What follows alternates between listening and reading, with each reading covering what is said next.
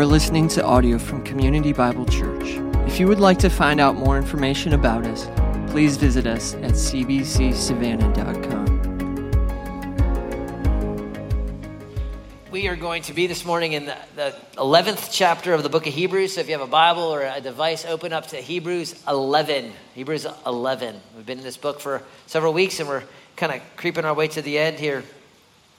So every year in, in whatever organization it is, there's a, a new kind of Hall of Fame nominees, right? You hear, you know, it's the Hall of Fame game or, you know, the NFL Hall of Fame or Major League Hall of Fame or it's the Rock and Roll Hall of Fame. And I, I don't know what Rock and Roll Hall of Fame looks like, so I looked it up this week because I was curious. And I saw last year that one of the inductees was Lionel Richie which made me even more confused then because I was wondering uh, what is the criteria to get in the Rock and Roll Hall of Fame?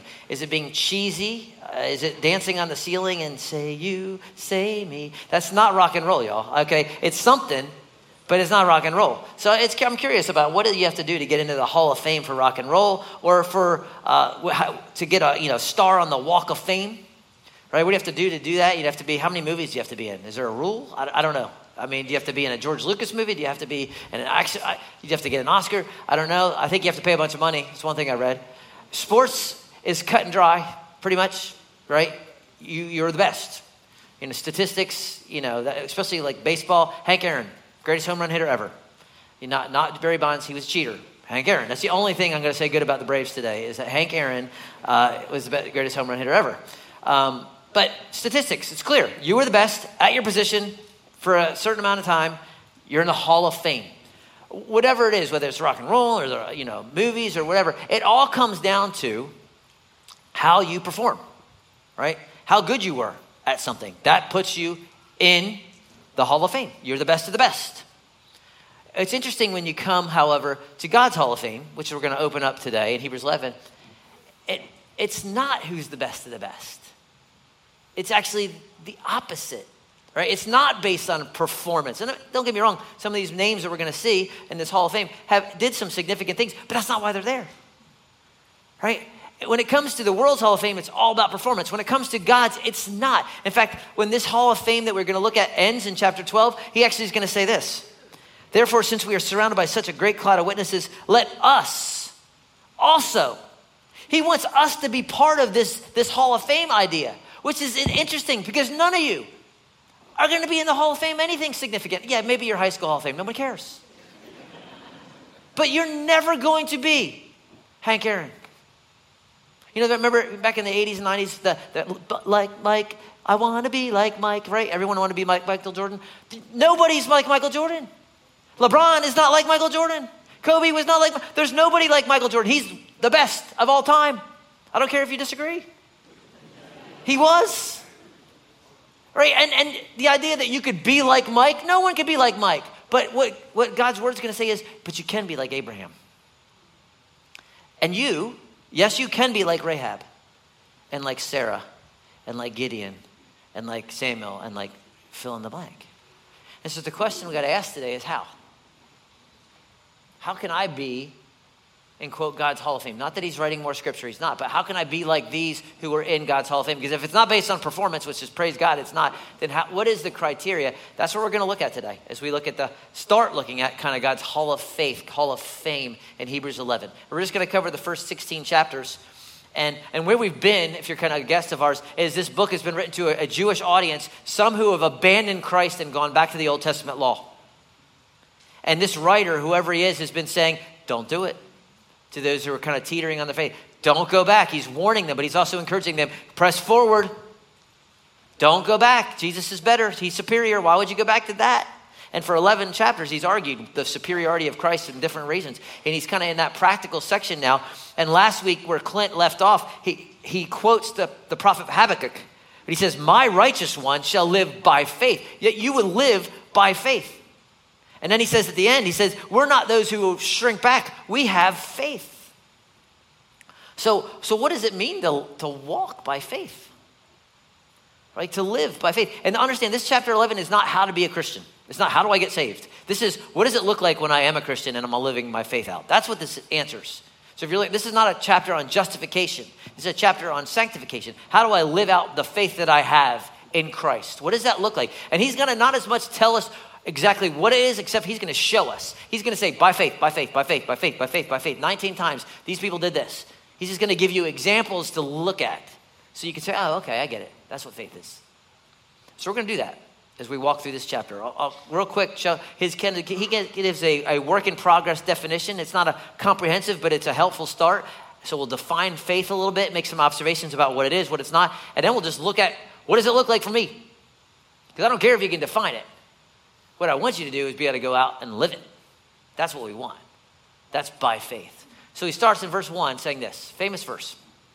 Now, faith is the assurance of things hoped for it is the conviction of things that are not seen. So, whatever faith is, it pertains to kind of two ideas. Number one, things that are hoped for, and number two, things that aren't seen.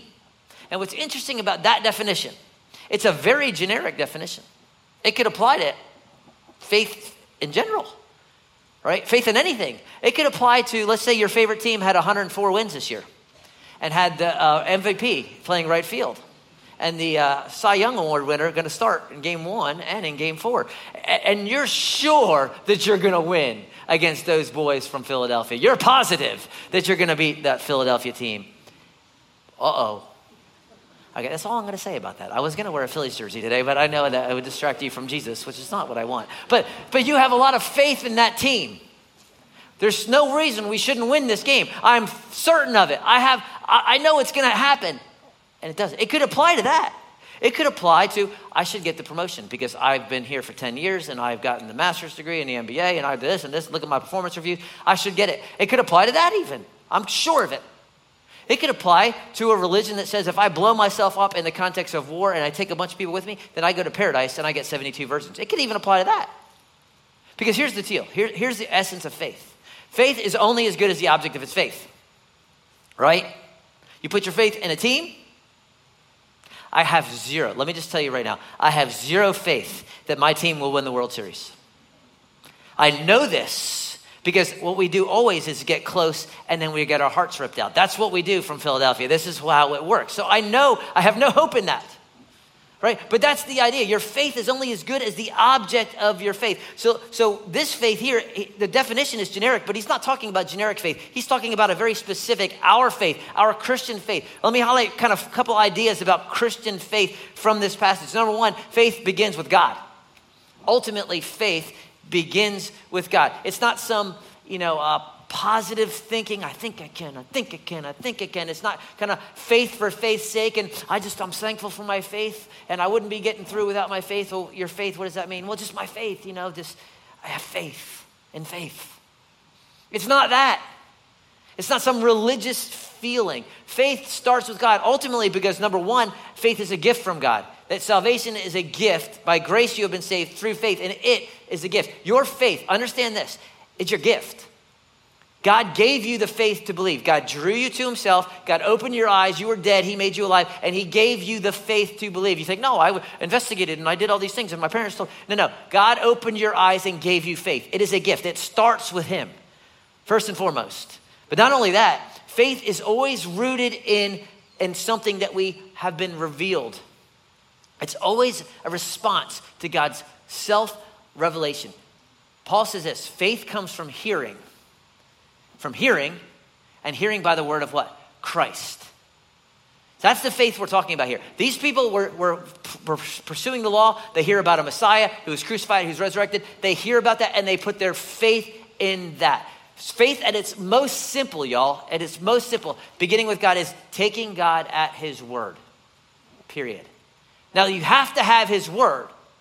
It's not just faith in faith, it's faith in something, but it's taking God at His word. And so he says it's the assurance or it's the realization of things hoped for. That word that's assurance is in, in verse 1 there.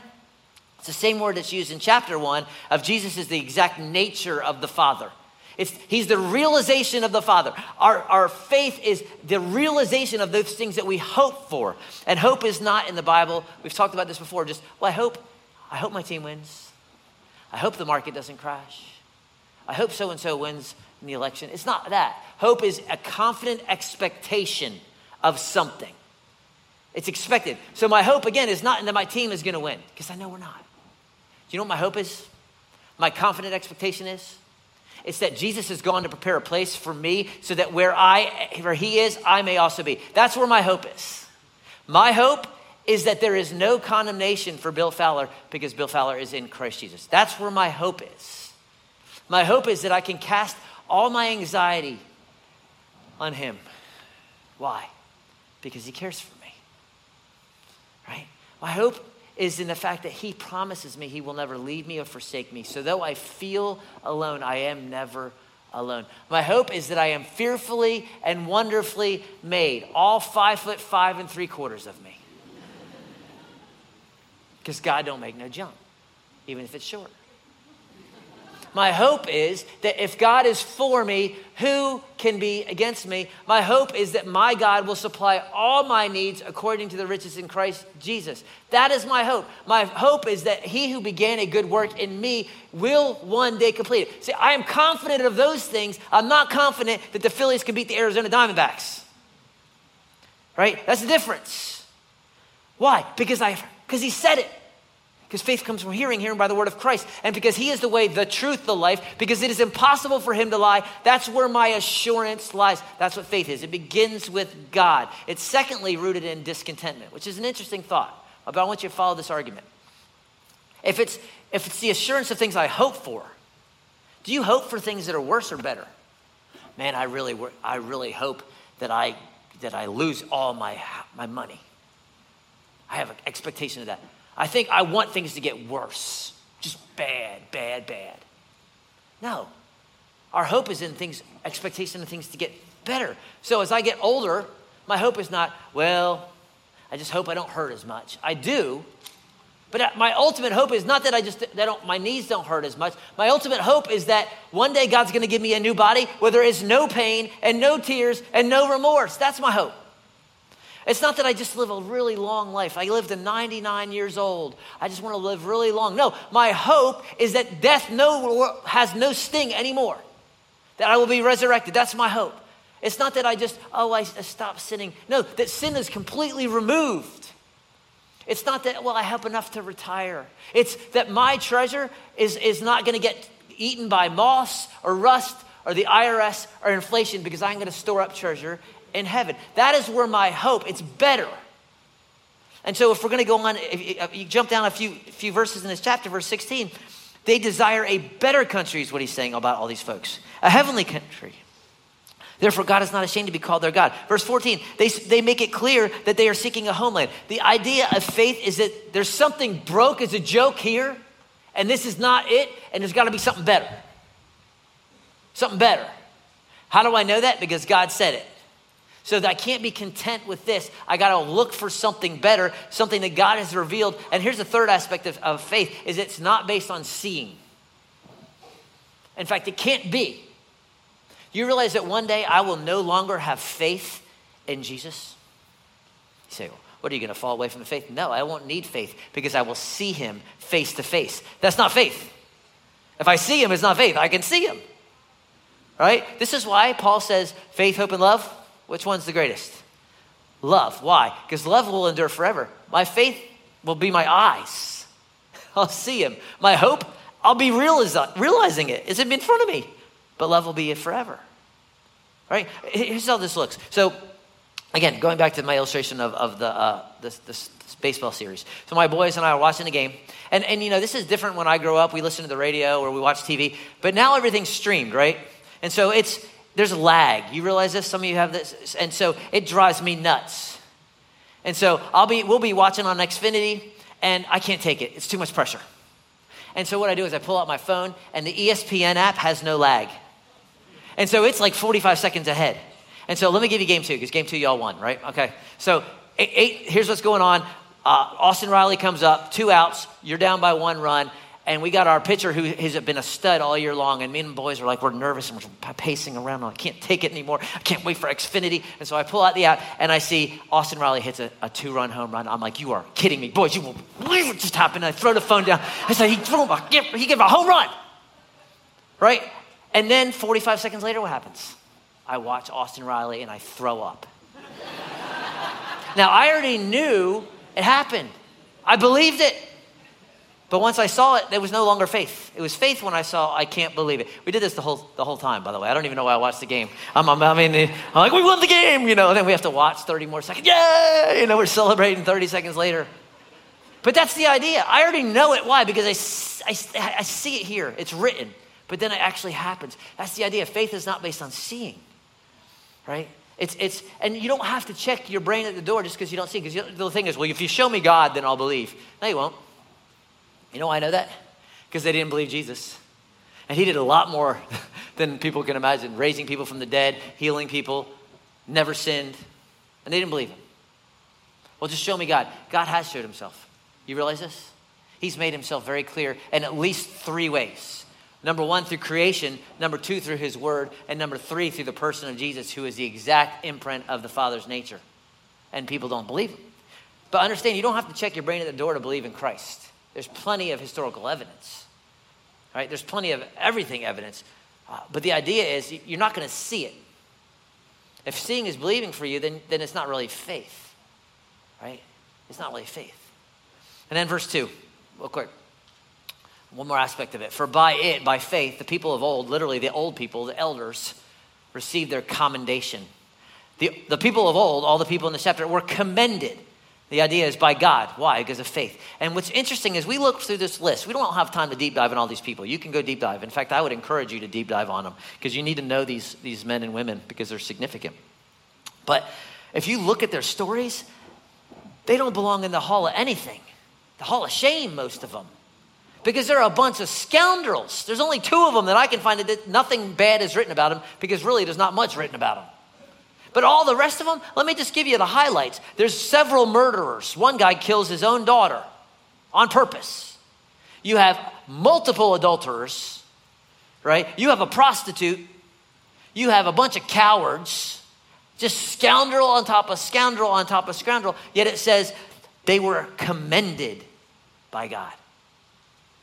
Now, how is that the case? Because in God's Hall of Fame, it has nothing to do with performance. It has to do with what? Faith. Your faith matters. And this is the last thing I want you to get. Your faith matters to God, it's significant.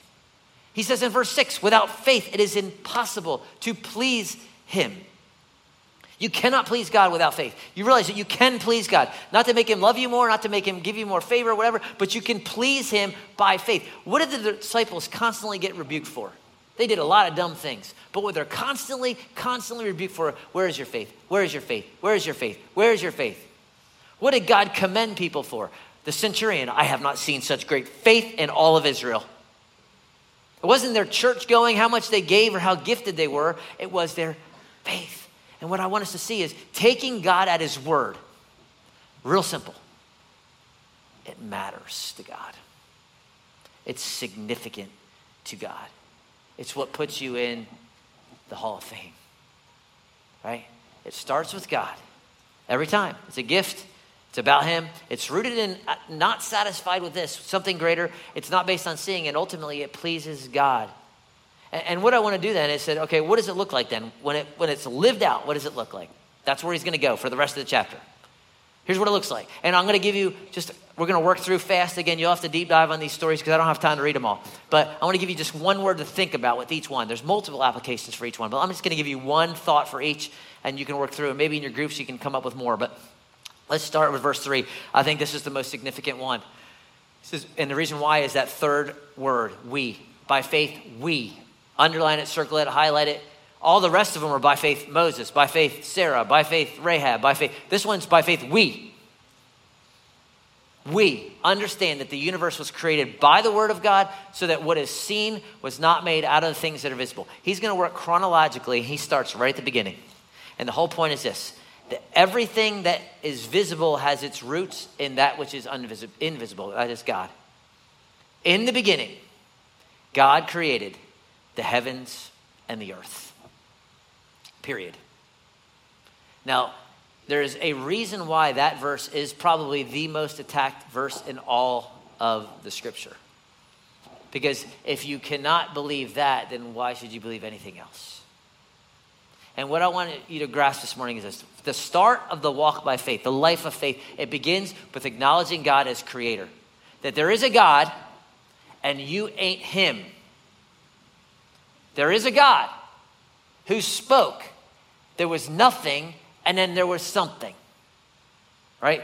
That, that is the starting place. Foundational to knowing this God is knowing this God as creator. And when you deny that, when you believe the philosophy that, you know, out of the goo, into the zoo, hooray, that's you. That's your, that's your worldview. When you buy that, God says, well, if you're going to deny the most simple of truths that I am the creator, then guess what? Then I'm going to let you be a moron. And that's strong words, but that's exactly what Paul says in Romans 1. That's exactly what the wisest man ever walked. Solomon says, The fear of the Lord is the beginning of knowledge. If you don't have the fear of the Lord, you don't have knowledge. Right? When you deny the creation and the creator, God says, okay, you can believe whatever you want. And that's what Paul says. He says, God's invisible attributes, his eternal power, his divine nature have been clearly perceived ever since the creation of the world and the things that have been made so that they, everybody, is without excuse. There is nobody that can walk the planet and say, I don't know if there's a God. Now, they can say that tree is God, or that star is God, or that river is God, and they can worship the creation rather than the creator who is blessed. And what God does when people respond in that way, He says, okay, then I don't need to give them any more truth. I've given them all the truth they need to know that there's a God. They've rejected that, they've worshiped the grass. And so He lets them continue in their foolishness. That's Romans 1. And so the starting place for the, for the walk of God is there's a God and I'm not him. And you know, we can talk, you know, we're going to get into Genesis 1, I believe, in the spring, so we can talk a little bit more about this. But here's the deal God says there was an Adam and an Eve, there was an Adam and Eve. Right? And the reason I know that is because Jesus believed in Adam and Eve, by the way, because he goes back to that for his view of marriage. The Apostle Paul believes in that. That's where he gets the, the idea that there's a sin, that we're sinners and we're all in Adam. Uh, the half brother of Jesus, Jude, believed in that because he mentions them. Um, but the Gospel of Luke, Dr. Luke believed it, and time and time and time again. There was an Adam and there was an Eve. Do I, I understand all that? No, I don't get it all. I don't need to. Why? Because it's unseen and I can trust what God has said. And, and if he's wrong, then we're all doomed anyway. That's the idea. I don't need to check my brain at the door. Right? It actually takes a lot more faith to believe that like two billion years ago you were an amoeba with like little tentacles floating around somewhere, microscopic. It takes a lot more uh, faith to believe that was you two billion years ago. And now look at you. Man, you've come a long way, sir. Thank you. You went to Georgia Southern. Congratulations. You were an amoeba just two billion years ago. Thank you. I, it takes a lot more faith for me to believe that rather than there's a God who creates me in his image to glorify and know him. A, uh, that, that, that's a lot more logical to me. That this one, Christ, that this one who God has spoken to us in many ways in his last days, he has spoken in his son, who is the creator, who is the sustainer of all things. It's much easier to put my faith in that. Right? And that's where it all starts. It's a starting place. That there is a God, he is creator, and you're not him. Right? And then he continues, by faith, Abel offered to God a more acceptable sacrifice than Cain, through which he was commended as righteous, having commended him by accepting his gifts, and through his faith, though he died, he still speaks. You can go back and read this in Genesis 4. Cain brings the best of his fruit of the ground. He brings his tomatoes and apples and cucumbers and lettuce, and Abel brings a blood sacrifice, and God accepts Abel's and not Cain. Why? Well, God's not a vegetarian. That is true. But that's not why, because faith comes from hearing and hearing by the word of God. So there's somehow Abel knew that God had established that blood was the way. How did he do that? Genesis 3. And Cain said, Well, I'm not going to do it that way. I'm going to do it my way. I'm going to bring my best. And I'll impress God with my best. And God even gives him a chance. It says, If you do well, will not you be accepted? Sin is crouching at the door, Cain. And what does he do? He doesn't do well and he kills his brother. But here's the key word for us I want us to get a life of faith means there's a life of humility. You have two brothers. One did it God's way, said, God, this is the way you said to approach you. This one said, I'm going to do it my way. I know better than God. I will do, bring my best. And which one was righteous? Which one's faith speaks? The one who humble. Why? Because God is opposed to the proud, he gives grace to the humble. Why? Blessed are the poor in spirit, for theirs is the kingdom of heaven. And look back at your life. When you did it God's way versus your way, how did it work out when you dated your way, when you did money your way, when you took that job your way, when you did fill in the blank your way versus God's way? Yeah, exactly. Exactly. Right? And, and this is what we're seeing in churches, by the way. Churches say, we don't need the Word of God. We'll come to God on our terms. We don't need, oh, that doesn't really mean that. God didn't really say that. Really, really? No, no, no. We know so much better. It's 2023. So much smarter. And that's all that is, is Cain bringing a bunch of squash saying, Here, God, here's what I got. God don't need your squash. He says, You come through my son or you don't come at all. That's the way it is. I'm the way, the truth, and life. No one comes to the Father but by me. And I love that. And saying this. Through his faith, though he died, he still speaks. Abel, all we know about Abel, he was killed by his brother and he had a good sacrifice. And he was the first prophet in the Bible. But 7,000 years ago, he was murdered, and it says he still speaks to this day, his faith. And so uh, the lesson here for that is look, faith is powerful, y'all. And, and, and our goal as parents and grandparents should be not to pass on, you know, generational wealth. Because that generational wealth is here and there. And it doesn't last. They're going to sell the beach house, they're not going to use it. But what will last is you passing your faith down to them. That is something that will last. And that's where we ought to pour. That's where we ought to think about. How can I pass on not this million dollars? How can I pass on my faith to my kids and my grandkids and maybe my great grandkids? Next guy. By faith, Enoch was taken up so that he should not see death. And he was not found because God had taken him. Now, before he was taken, he was commended as having pleased God. This guy's fascinating because I have no clue what to do with him. All right, if you read his story in Genesis 5, here's his story, literally. Enoch walked with God and he was not, for God took him. That's his story. Isn't that great? And I think there's prophetic implications for the church and how Jesus will remove the church. I, I, I think that's there, but that's not the point of this, right? The point is this: is here's a guy who lived in a very dark time, right before he was grand, the, the grandfather or the great grandfather of Noah. Very dark time. No Bible, no Bible yet. Yet he walked with God. And it was this, it's this idea of he's walking with God, and they're walking, and one day God's like, hey, you want to sleep over? Yeah. And they just, he sleeps over forever. He's one of the only two, there's only two guys in the Bible that don't die, ever. Right? And Jesus is not one of them. Remember, he did die Elijah and Enoch. The only two guys that never died. God took them. Why? He was commended as having pleased God. He lived a righteous life. He walked with God. And then he goes on to say, without faith, it's impossible to please him. Why? Whoever would draw near, the idea of drawing near, he, he, drew near to God. He walked with God. You must believe that he exists and he rewards those who seek him. He sought God in a time when nobody sought God. And here's a key word for you simple but profound, right? You want to live a life of faith? It's about your relationship with Christ. It's pure and simple, right? Not coming to church. That's low hanging fruit, y'all. That's, that's easy. You walk with God. Talk to God. That you would wake up tomorrow morning and say, God, man, I am prone to wander. Help me today. Speak to me. Show me something in your word. I'm casting my anxiety in you. I got an exam today. I got a surgery tomorrow. I got friends here, I got this relationship. You're casting your anxiety, you're talking with him, you're trusting him to take him, and then you're opening his word and saying, I, I trusted this is your word. I don't get it always. I don't understand that book of Ezekiel. I'm going to stay away from it. I'm going to go to Mark. But I'm going to read it and I want you to speak to me through it, and it's living and active, and, and I'm going to trust it's true, and I'm going to try to obey it best I can. That's, that's Hall of Fame right there, y'all. Take a step of obedience. Believe God, take him at his word. He rewards those who seek him. And again, I'm not trying to be all churchy and read your Bible and pray, but here's the deal read your Bible and pray. Because it doesn't matter what you do in public, it's what we're talking about in private. Your private, private time with the Lord. Right? And if you draw near to Him, He promises, I will draw near to you. You seek Him while He may be found. Right? Next one, Noah. If you don't like these miracle stories of the Old Testament, you're going to have a problem in the next couple weeks, all right? Just so you know. If you don't believe in, oh, I don't believe in Noah. Well, I'm sorry about that. Jesus believed in Noah. Right? By faith, Noah, being warned by God concerning events as yet unseen, and reverent fear constructed an ark by saving, but for the saving of his house. By this he condemned the world and became an heir of the righteousness that comes by faith. Here's Noah's story in a nutshell. God says something's going to happen that had never happened before rain.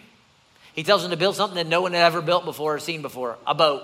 It took him several decades to build it, right? Some say up to 100 years it took him to build the ark. People thought he was nuts, that he was cuckoo for Cocoa Puffs. And the whole time he's building it, you know what he was doing? He was preaching. He was a preacher of righteousness, is what Peter says. He was telling, hey, everybody, judgment's coming, judgment's coming, judgment's coming. And the day that he entered the ark, the Gospels say that everybody was eating and drinking and giving in marriage just like they always were, not knowing that judgment was there. He did what no, he, he stood apart. And he never saw, he'd never seen rain, y'all. Like God says, I'm going to rain on the earth. What's rain? Just trust me, it's bad. Build a boat. What's a boat? Well, here's the, here's the blueprint. Just build it. It's huge. And you don't think people mocked him? I mean, people mock the ark up in Kentucky right now. Right? You don't think they mocked him? Yet he was faithful. And here's the word for us in this one living by faith means you're going to be distinct. When the world is all whew, that you're willing to go this way. You're distinct in the way you date, it's different. It's just different than everyone else, right? In the way you spend your money, you're generous. It's not about you, it's not about you, not you. It's the way you work, that you see your work as ministry and not just some way to pay the bill. It is a way to pay the bills, but this is the way that you glorify God when you show up tomorrow. The way you do school, the way you study, the way you treat people, treat your enemies, it's all distinct. That's living by faith. You don't have to do great things. You just have to take God at His word. This is what I said. You shall be holy, for I am holy. You're distinct. That's living by faith. That's what Noah did and he became a proclaimer of righteousness, and he became a model of those who are saved by faith. Right? That's what he did. Next one Abraham. We've spent many years, many months, weeks on Abraham a couple years ago. By faith, Abraham obeyed when he was called to go out to a place that he was to receive as an inheritance, and he went out not knowing where he was going. He was in, in, in the uh, area of like Iran, Iraq. God said, I want you to go to a place you've never been before. I'm going to give it to you. Leave all your comfort, leave all your family, leave all your security, and go. And so by faith, he went to live in the land of promise, as in a foreign land, living in tents with Isaac and Jacob, heirs with him of the same promise. Never, never build a big old house on the top of the hill, just lived in tents, wandering around, wandering around, wandering around, not knowing how it was going to turn out. And here's, here's a word for you. If you want to live by faith, this is the, maybe one of the harder ones uncertainty. Sometimes God is going to call you to step out and do something, and He's not going to promise what the result will be. And you're not going to know what the result will be. And it may be very difficult and may cost you. You know, there's idea, if you watch too many TV evangelists, you'll hear, well, if you just walk by faith, then everything will go great. Yeah, how'd that go for Paul? How'd that go for Jesus? How'd that go for all the apostles?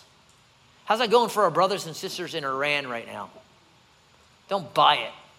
You walk by faith, it will be hard sometimes.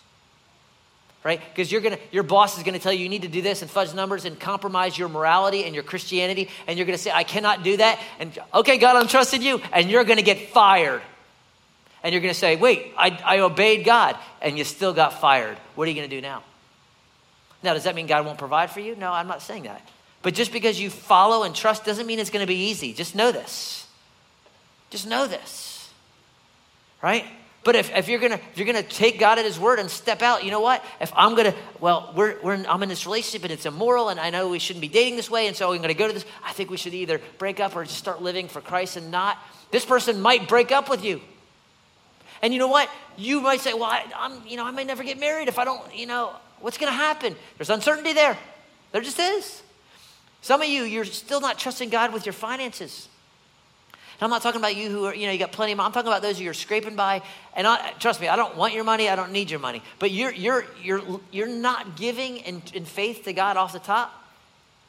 You're just like, well, we're, we're, and, and, and, you know, like, I don't know how I can do that. We don't know how we can do that, Lord. And you know what? You're not going to step out and see what God might do.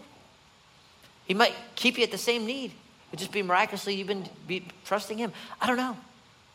You might be feeling like God's calling you to serve in a certain area or do this one thing, but I just feel inadequate. I don't know anything. I don't know, but I don't know how it's going to be. Well, there's so many better people than me. I don't know how it's going to turn out. Right? Or here's one that you see constantly. Well, you got a job opportunity in Cleveland, making two times what you're making right now. Okay? Wow. What would the world say? You better go. Go to Cleveland. Let me tell you, if you've ever been to Cleveland, care how much money they give you. I'm just telling you. But anyway, I mean, I'm sorry, Browns fans. Uh, is, that, is that what God's wanting you to do? Maybe God wants you to live content because you got great community and a church loves you and you're hearing the truth and your kids are growing. And I don't care if it's two times the money, three times the money. Maybe God's calling you to go. Maybe He's calling you to trust Him here. But I may not get a promotion. So, who cares? You content? You, you got good friends? You got good family? Yeah. I, don't know. But here, here's the thing sometimes faith requires you not believe. When we moved to Dallas, Texas, I had no clue what was going to happen. When we tried to plant a church in Savannah, Georgia, I had no clue what was going to happen. No promise of, oh, we're going to be, yeah. No. But that's, that's the part that's unseen. Does God calling you to do this? Okay, I trusted his word. Boom, we go. And we leave the results to him. And if it causes me to, to be, be beheaded for the name of Christ, then I get to be with him. And it is much better to be with him. Right? That, that's what he says. Right? And, and the idea here is this they're all, Abraham was looking forward to the city that has foundations. He's not looking for Canaan, he's looking for something bigger. And that's what we all are. Right? That's what we all are. And his wife, Sarah, she received power to conceive even when she was past the age, since she was considered by him faithful who had promised. If you read Sarah's story, this is an interesting verse because I don't find any faith in her story in Genesis. You know what I find? I find a woman who manipulated her husband to have a relationship with her handmaiden, which, by the way, the war that's going on right now is because of that.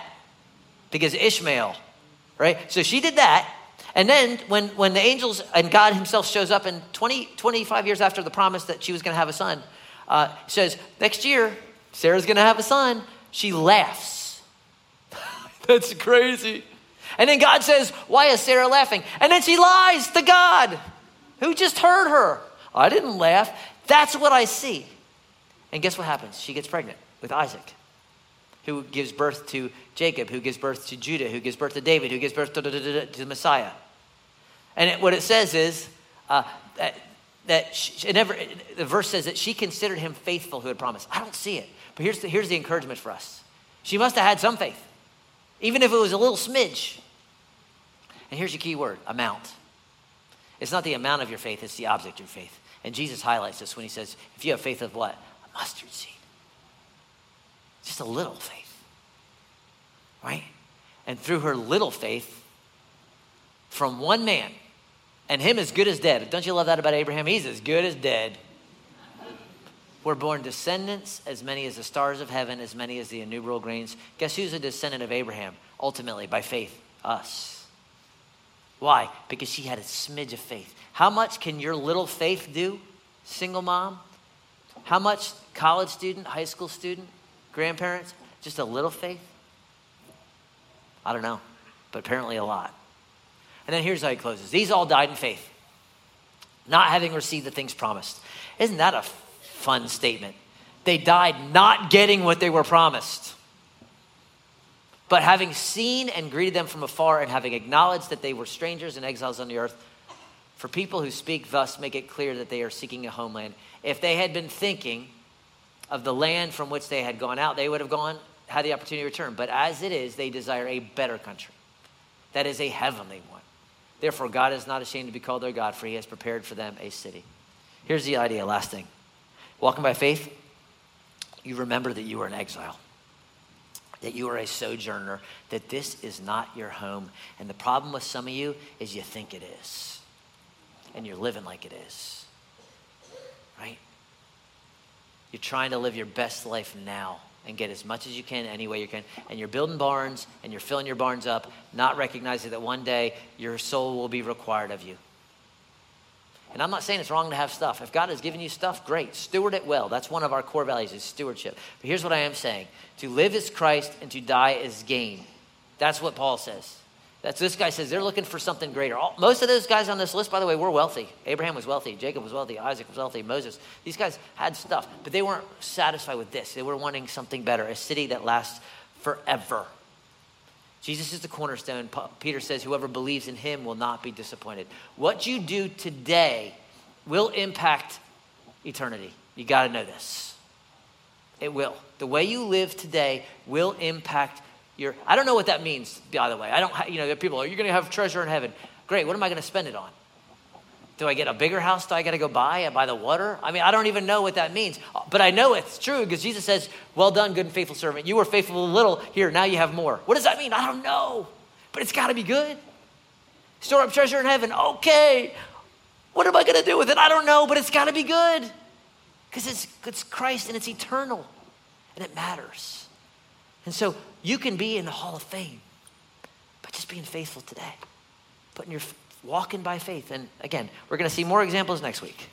Get some great names next week. We're going to see more Abraham, some Moses, some Rahab, some Gideon, some Barak. But the idea, again, remember, is this faith starts with God. Begins with Him, it's based in Him, it's rooted in Him. It's also rooted in a discontentment of this. It's based on not seeing, and it pleases Him. So walk by it. Walk by it. Because one day, your faith is going to be your eyes. And you'll see Him face to face. Not in a mirror darkly, but face to face. So, what we're going to do now is we're going to transition. I want to remember the table I think it's a good transition because Jesus says uh, to the disciples the night before he was betrayed that he broke bread and he gave them a cup and he said, I'm not going to drink this again until the kingdom, and then I will. And the Apostle Paul reminds us that when we partake, when we celebrate specifically the cup, that we proclaim the Lord's death till what? Till he comes. I am confident he will come. Why? Because he said he would. Right? I am assured and of that hope. I, I, am, I am convinced of that truth. And so this is a chance for us to remember that. If you're a follower of Christ this morning, we invite you to partake. If you're not, we did, there's no pressure. To, we invite you to actually abstain. That let the cup and let the bread pass because it, it, means nothing. It's just a, a cracker and a juice for you. But for those who have put their faith in Christ, that He is the creator, the sustainer, that by Him, for Him, and through Him all things exist, that He, as God, left heaven, became a man, lived a perfect life I couldn't live, died in my place for my sin, nailed to a Roman cross, pierced for my transgressions, crushed for my iniquities, risen again on the third day. Hallelujah. And so we remember that, right? His body broken, his blood poured out for the new covenant because the old covenant, we couldn't get it. So I want you, eh, you guys just to take some time as the, the men and women hand out the elements. You guys can come down and start handing out because we've got a lot of people in here and take some time, confess some sin, celebrate God's grace to you, put your hope back in Him if it's wandering. There is no condemnation in Christ. Whom the Son has set free is free indeed. And then when you're ready, you partake there in your seat and you can stand and sing as, as the worship team uh, sings over us. Let me pray. Father, I, I ask that this time would be special as we proclaim your death until you come, that we would be found faithful, that our faith would increase. Help our faith. Help our faithfulness, because when we are faithless, you still remain faithful. So uh, let us put our hope in what you have said and what you have done. Let us not waver. Let us trust. Pray in Christ's name.